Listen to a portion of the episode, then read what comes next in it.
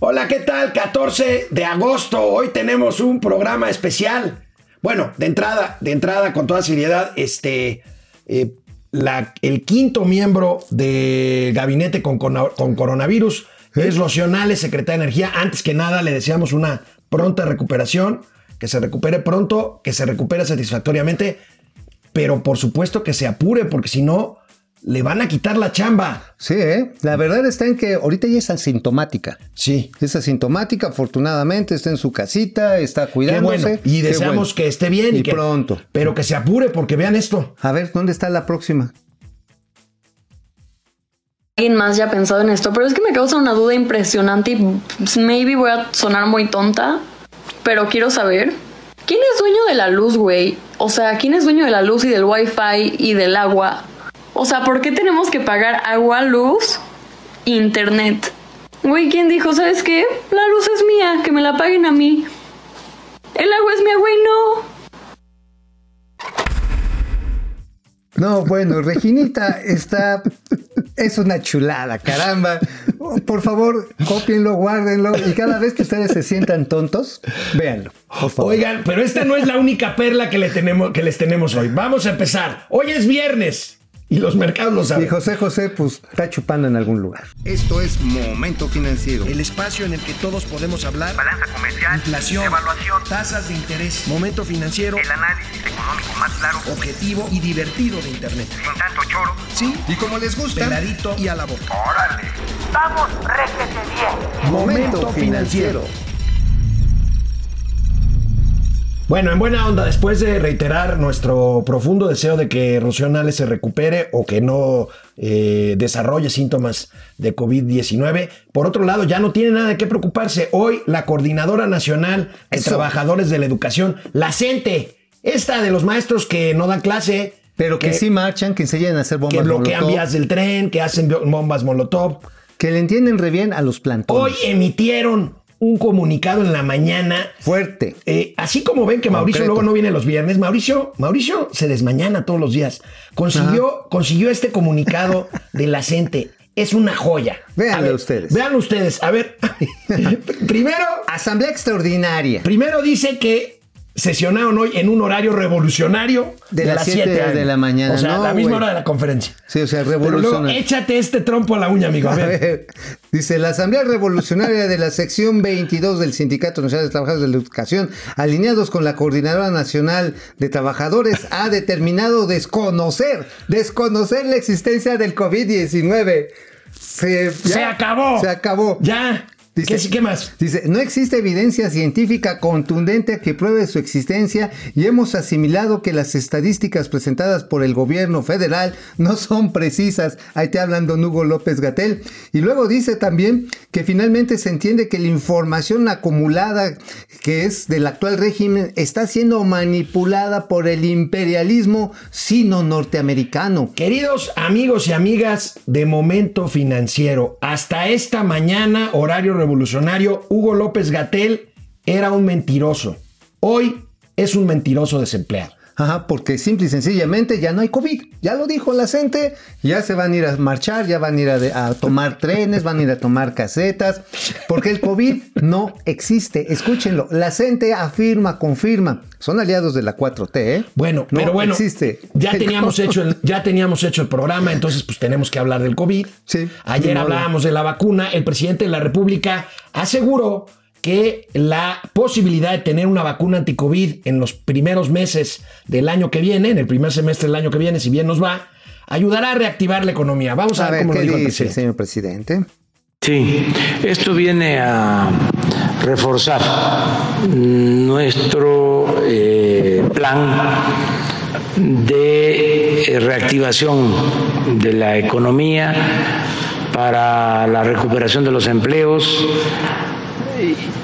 de toda la actividad productiva del país y eh, del bienestar del pueblo, porque eh, hemos estado cuidando las dos cosas, la salud eh, pública, que es lo fundamental, mm, la protección a la vida de las personas, eso es lo más importante de todo, y al mismo tiempo eh, que no se nos eh, afectara tanto la economía, que no se nos derrumbara tanto la economía, porque eh, la pandemia precipitó la crisis económica mundial. Todos los países están afectados económicamente. Bueno, pues sí, ciertamente si la gente empieza a tener más ganitas de salir porque ya se siente seguro, pero ojo, ¿eh? Apenas va en la fase 3, todavía se tiene que esperar a la fase 4 para que se empiece a producir masivamente. Ahora, ¿qué te extraña, amigo? Si tenemos una rifa de un avión que no se rifa, ¿por qué no vamos a tener una vacuna, presumir una vacuna que, no es vacuna? Además, por cierto, tú tienes ahí unos datos de algunos miembros de estos laboratorios en Argentina que dijeron, oigan, ni el presidente argentino ni el de México tuvieron nada que ver en esto. ¿eh? Así es, el grupo Insud, que es la compañía argentina que se va a dedicar a elaborar la materia prima, la sustancia activa, la proporciona AstraZeneca, digamos, eh, el virus ya, o más bien los anticuerpos del virus, lo va a hacer el grupo Insud. Bueno, el presidente del grupo Insud ayer decía en una entrevista en los periódicos de allá del el país austral, en el sentido de que los gobiernos, ni el argentino ni el mexicano, tuvieron nada que ver. Que fue una iniciativa de la Fundación Carlos Slim, que aquí hay que decirle, pues ahí el ingeniero sí está tomando el riesgo, porque si llega a fallar la prueba 4, pues toda la producción se va a la basura. Perderá 200 millones de dólares. 150, digo, yo no quisiera perder, pero ni 150 pesos, ¿no? Pero bueno, la cuestión está en que sí toma ese riesgo, Ahora, AstraZeneca dice, ahora ahí va. Y por otro lado, entra Leomón en México a hacer la parte ya del acabado final. La cuestión está en que los gobiernos, su único papel va a ser pagar a tiempo la vacuna. Ahora, el ingeniero Slim, eh, amigo, ha hecho su fortuna porque es un maestro de la administración de riesgos.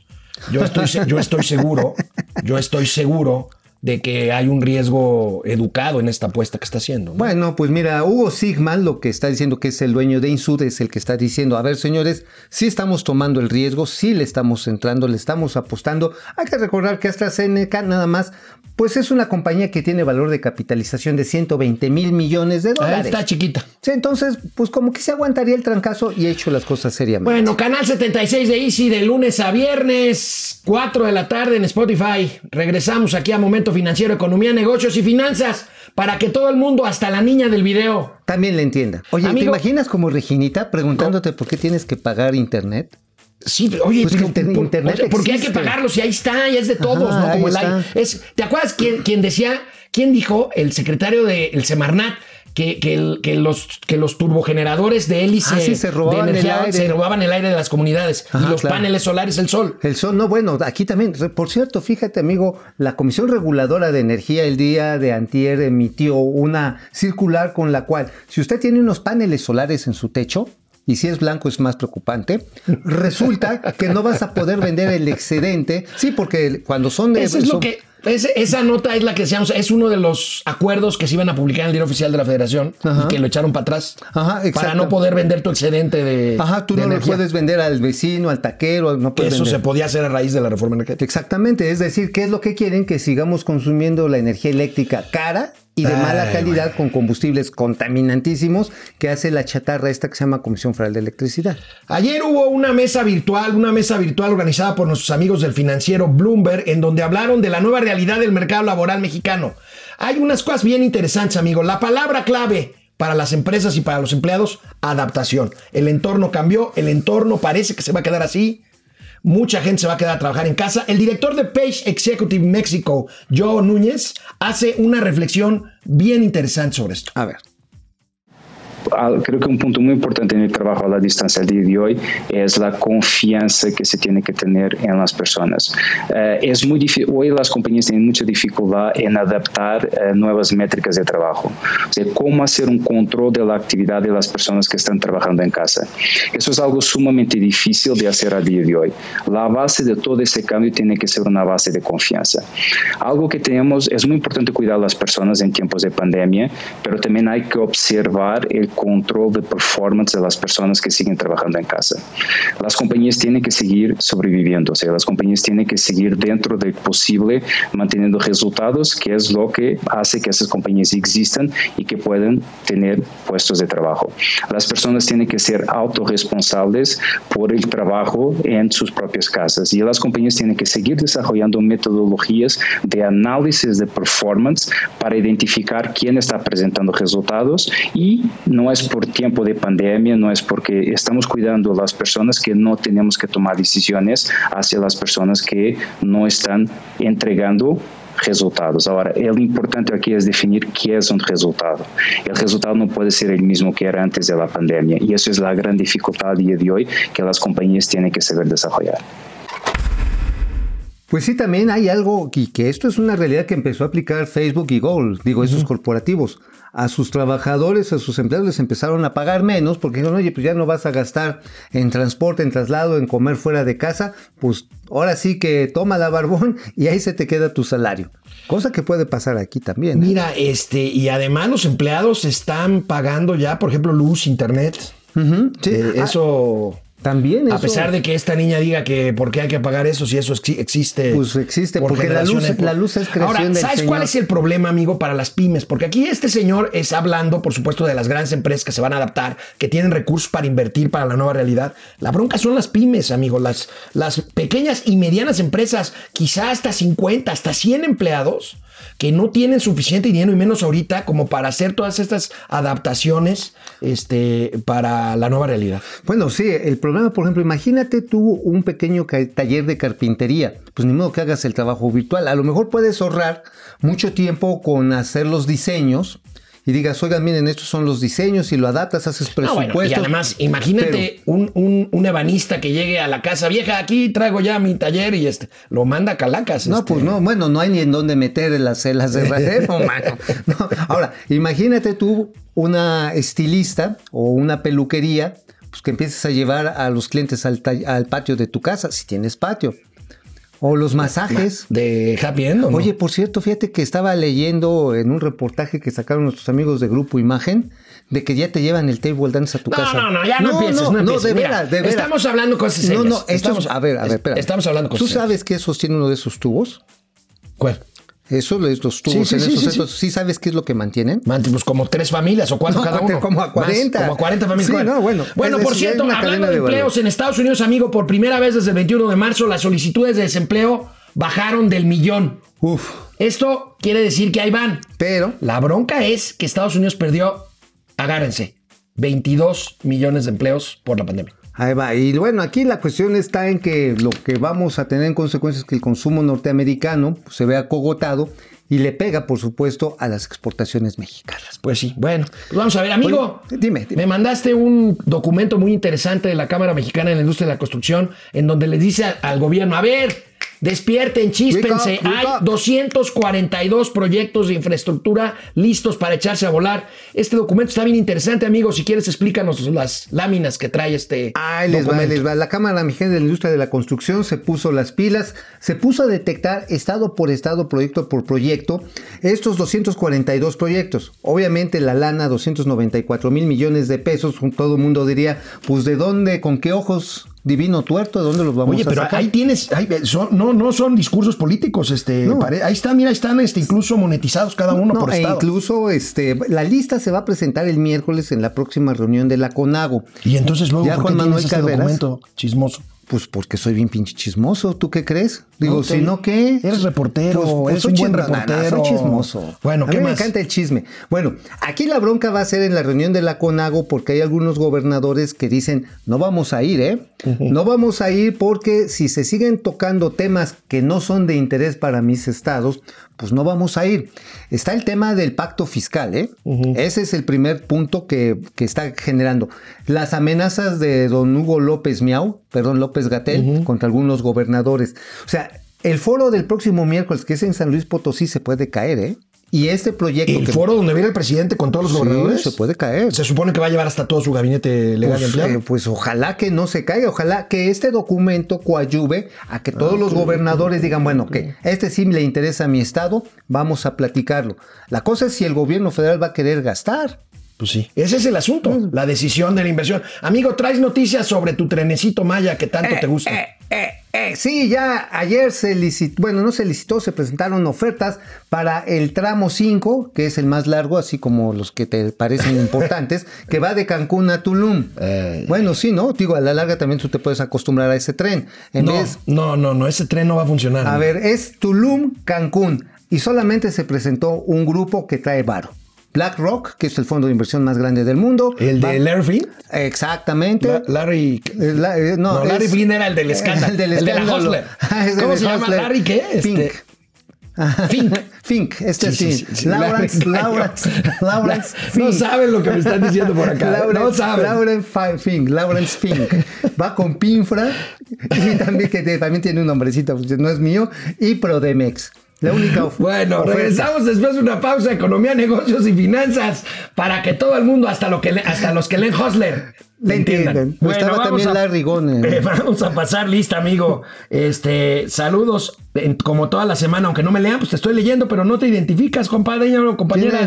Ya es viernes y mi punto es, con lo que mencionaron ayer de plano la terminada violera de Santa Lucía, ¿no se supone que el último diseño de la obra es parecido al de Texcoco? No, Hombre, esto- para nada. No, es se más, parece un poco más al de Singapur, ¿no? ¿El cual? El de... Eh, o, al de, o al de Bangkok, el, el de Santa Lucía, así modernos. Ah, no, no, mira, se parece como la central avionera de Tlaxcala. De la, la terminal de ADO. Sí, Hoy ándale. estaba viendo la canción del Tri de. Ah, yo te imaginas ahí Este, al Alex estoy Lora? esperando mi camión en la terminal del Así ADO. que en su silla de ruedas cantando. Fer Rangel, Lulú GB, Alejandro Méndez desde Querétaro, ¿Cómo Francisco Guerra, Leopoldo Tobar, Aurora Jarillo, eh, Mike White. ¿Cómo estás, Mike? Hace rato que Hace no te rato que no te saludábamos. Miguel bueno Carrera, yo me caso con Regina de veras y tú vas a pagar el internet. No, porque es gratis. Este, Francisco García, ¿será que Doña Rocío no cumple con eso de no robar, no mentir, no engañar y por eso se infectó de COVID-19? Ay, no digas. Mira, yo lo único que sé es que el único resultado positivo de la Secretaría de Energía ha sido su prueba de COVID hasta el momento. ¿Cómo Este, eres desgraciado? Adrián Silva Cárdenas desde Chicago, Nidia Cruz, Daniel Domingo, eh, José Almazán, Chapis Guzmán, eh, Ráfaga Martínez. Ráfaga, ¿cómo estás? Eh, por las clases de economía lingüista, lingüística, saludos. Ari Loe, Eso. Guillermo Jiménez Rojas, Laura Ochoa, Luis Chávez, Pili Sanz. Pili, ¿Y Doña Austeridad dónde anda? Pues es que sabes que hoy se tuvo que ir a hacer la prueba también de COVID. Ah, hoy se fue a hacer la prueba COVID. Sí, sí, sí, porque como anduvo allá en dos bocas, Ah, ok. Sí, Está bien. entonces- bueno, amigo, amigo, este. A ver, ¿nos pueden poner la primera plana del periódico El Economista, por favor? Me llama la atención porque Mauricio ya había señalado que el sector agropecuario ha crecido cuando revisamos el índice de actividad industrial, de, más bien el índice de actividad económica. Ajá, y decía, decía que las actividades primarias, sobre todo la agropecuaria, no le, no le ha habido tan mal. ¿Realmente ha sido el sector agropecuario inmune a la pandemia, amigo? Pues mira, sí ha habido gente contagiada, sí ha habido efectos en los po- pequeños poblados, en las ciudades intermedias, pero la actividad exportadora es increíblemente grande. Simplemente en comercio exterior, el superávit es el más alto de los últimos 10 años. En estos primeros 7 meses se registró un superávit comercial de 4.700 millones de dólares. Entre las exportaciones de betabel, camote, este, también de, ¿cómo se llama? Pepino. Pepino, aguacate. aguacate, cherries, es decir, to- todas las hortalizas y también algunos granos fueron cerca de 10.900 millones de dólares. Más aparte los agroindustriales, tequila, cerveza, alimentos en- este, procesados, embutidos, zambutidos. pues esto, pu- esto puede. Son como 20 mil melones de dólares, mano. Más de Ayú- 20 ayúdame, mil. productor, porque 20 me tienes muy abandonado el día de hoy. Ahí está, ya. Ya, ya, ya me lo. Oye, este, a ver.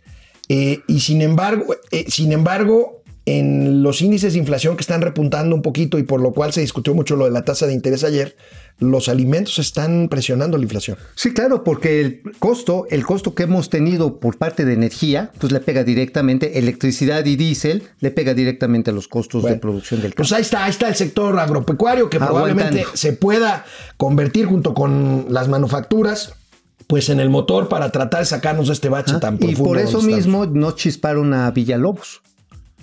Que Ya siempre no, pero se, se quedaron frenó. los dos. Se quedaron los dos, sí, parecía que lo iban a. Bueno, no parecía, estaba en la mesa de que iban a No, chispar a la Víctor. Villalobos. Bueno, vamos a ver. Vamos a ver qué pasa. Aeroméxico. Aeroméxico recibe una bocanada de aire fresco. Recibe un crédito de mil millones de dólares. Así con lo es. cual, con lo cual espera mantenerse volando bajo el Chapter 11, bajo el capítulo de quiebras de la Unión Americana. Aquí tenemos el comunicado de Aeroméxico. Así, Amigo, es lo ¿qué que dicen se nuestros llama, amigos de Aeroméxico? Es lo que se llama el deep financing, es decir, un pues un prestamista que entra al quite en este momento, pues es una lana, son 25 mil melones de, pe- de pesos. De ¿eh? De tal manera que toma ciertas atribuciones de ventaja sobre los demás acreedores, pero también los demás acreedores deben estar de acuerdo a que entre, porque de otra manera, imagínate, el que suministra, haz tú de cuenta, turbocina, ASA. Pues si no hay quien les ayude a pagar Aeroméxico, pues ¿cómo la va a pagar? Ahora, ¿este financiamiento es un crédito simple o es un, o, o es un tipo de financiamiento convertible en acciones en su momento? Seguramente es lo que viene por detrás. Ahora sí, de atrás tiempo.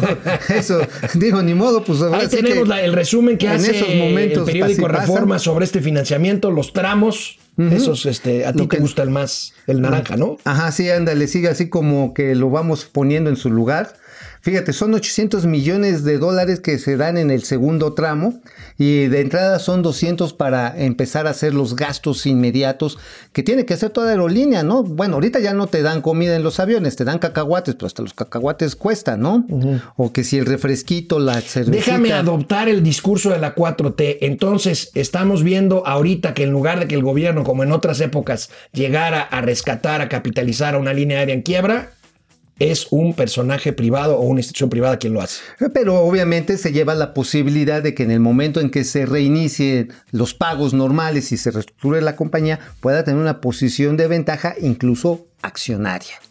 Obviamente Bueno. sí, tiene un beneficio, pero toma un riesgo. Bueno, amigo, abrieron los cines en Ay, esta ciudad, bueno, CDMX. Fue un regreso tímido, mucha gente todavía no quiere salir. Y ayer, pues en un esfuerzo ahí, la Cámara Nacional de la Industria de eh, Distribución de Cine, la Canacine, eh, pues da a conocer un convenio ahí, un convenio que hace con la Sociedad Mexicana de Salud Pública para garantizar cine seguro. Ahí tenemos pues la publicidad de esta campañita que están Ajá. llevando a cabo, amigo. Bueno, fíjate que es interesante porque avalaron, avalaron los procedimientos, todos los protocolos de medidas que tiene la, la Canacine, esta sociedad que son expertos, y con una serie de pruebas científicas dicen, oigan, de entrada, pues como son los cines es- tipo estadio, y además, pues cuando estás en el cine no estás chacoteando, cabrón. Si te pones a hablar, pues te sacan, ¿no? Te chispan, te chiflan, te, te callan.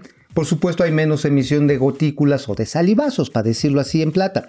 Y además, todas las medidas, desde los trabajadores hasta los asistentes, la separación de lugares, están comprobando, y además lo van a estar checando, de que es un lugar 14 veces con menos riesgo que ir a un restaurante ahorita, ¿eh? ¿De veras? ¿Con todo y Con todo, la sí. contención en restaurantes? Ajá, Oye, 14 se te van a ir veces. encima los de la canidad. No, no, bueno, yo sí. De hecho, hoy voy a echarme unos marisquitos. Ahí te invito a unos ostiones No, por el centro. no, no, no, están no. buenos. No, de veras. Sí, sí, ahí se llama Costa Costa. Oye, amigo, lo Y que cuesta, quiero cuesta. ver es, hay que checar el sitio del doctor Chunga para ver si por fin inventará el cubrebocas para poder comer palomitas en el cine, ¿no? No, bueno, imagínate tú cuando quieres el hot dog. Eso va a estar un poco más complicado, ¿no? Te lo llevas puesto tú, ¿no? No, ese tú para comer en casa. No, ya. Esto Oye, ya está este viernes ya es demasiada, demasiado, demasiada chorcha con Oye, esto pero de- la verdad está en que yo estoy contento que los cines, espero que este fin de semana se llegue al 30%, mínimo al 30%. Pero ¿sabes qué tienen que hacer los distribuidores? Poner estrenos, que además es un círculo vicioso porque no hay estrenos nuevos. Porque, Bueno, pero sí, porque en Hollywood sí. la, la industria Pero también se paró sí se con están. el... Se están lan- lanzando Anima Studios con Escuela del Miedo. Bueno, nos vemos el Véanla, lunes. véanla. Descansen, cuídense. Si salen, háganlo con cubrebocas. Bye. Y cuidadito. Vamos, réjete bien. Momento financiero.